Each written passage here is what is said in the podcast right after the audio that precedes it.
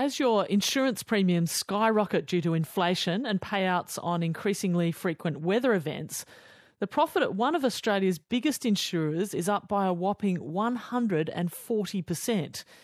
Insurance Australia Group, or IAG, has reported a full year profit of $832 million.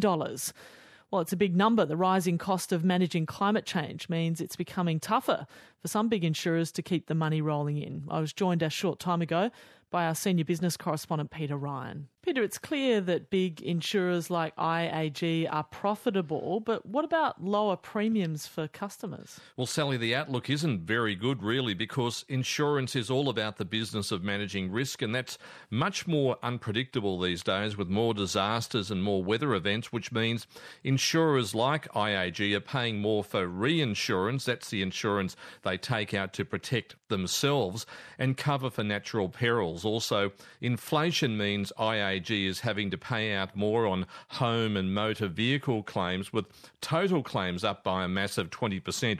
I spoke with IAG Chief Executive Nick Hawkins, who's described the profit as solid, but he told me the looming impact of climate change and how to mitigate against it is now part of the insurance business climate change, changing weather, increased frequency and severity of these large events is really sort of impacting the countries of Australia and New Zealand. We paid out above $10 billion in claims in the last 12 months, which is, you know, the most we've ever paid in a, in a year, and that's sort of impacted 670 odd thousand customers. Is climate change now fully factored into the IAG business and across the insurance sector? Over time, we just expect to see increased frequency and severity of these large events, but also what's been happening with sort of cost of reinsurance, which has, you know, changed a lot. I mean, in 2016, we paid 13 cents in the dollar for all our premiums for perils and reinsurance. I mean, that number's now 20. So that's a 50% increase in the last six years. You've made a full year profit after tax of $832 million. That's up 140%.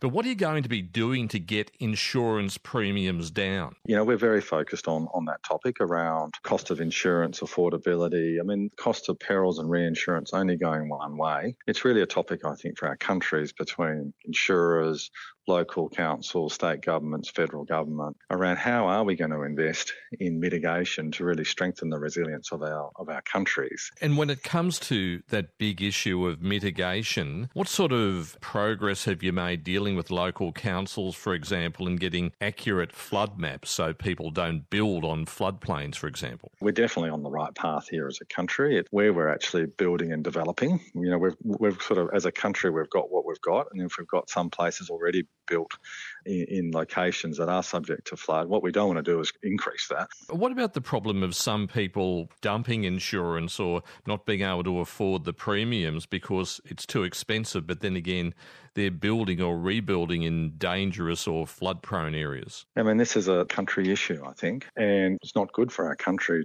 for people to be opting out. And, you know, we just need to continue to focus on how do we invest in mitigation, strengthen the, the resilience of, of our country um, to make sure that we can continue to have sort of affordable insurance for everyone. And speaking of affordable insurance, those premiums are, are skyrocketing. How do you explain to customers that with high inflation and your additional reinsurance costs that there's really no other way? Yeah, and we know that's challenging, and we know household budgets are under pressure. You know, you know that this is this is a topic that's that's front of mind in the community. It's a very important topic for our country. You know, the future's got to be about how do we ensure that we you know we have a affordable insurance for the communities of Australia and New Zealand. The corporate watchdog ASIC fired a shot across the insurance sector's bows last week, including IAG, about the handling of claims and customer complaints. Do you accept that there's a problem here? Yeah, we want to make definitely make sure we we learn from that, Peter. So we can obviously do things Um, better, you know, and we had, you know, significant number of claims, obviously, in a, in a very short period of time. You know, we, we want to be there and deliver on what, what we need to do for our customers when they're in their time of need, and, and this has got to be an input to that. Just on the issue of artificial intelligence, which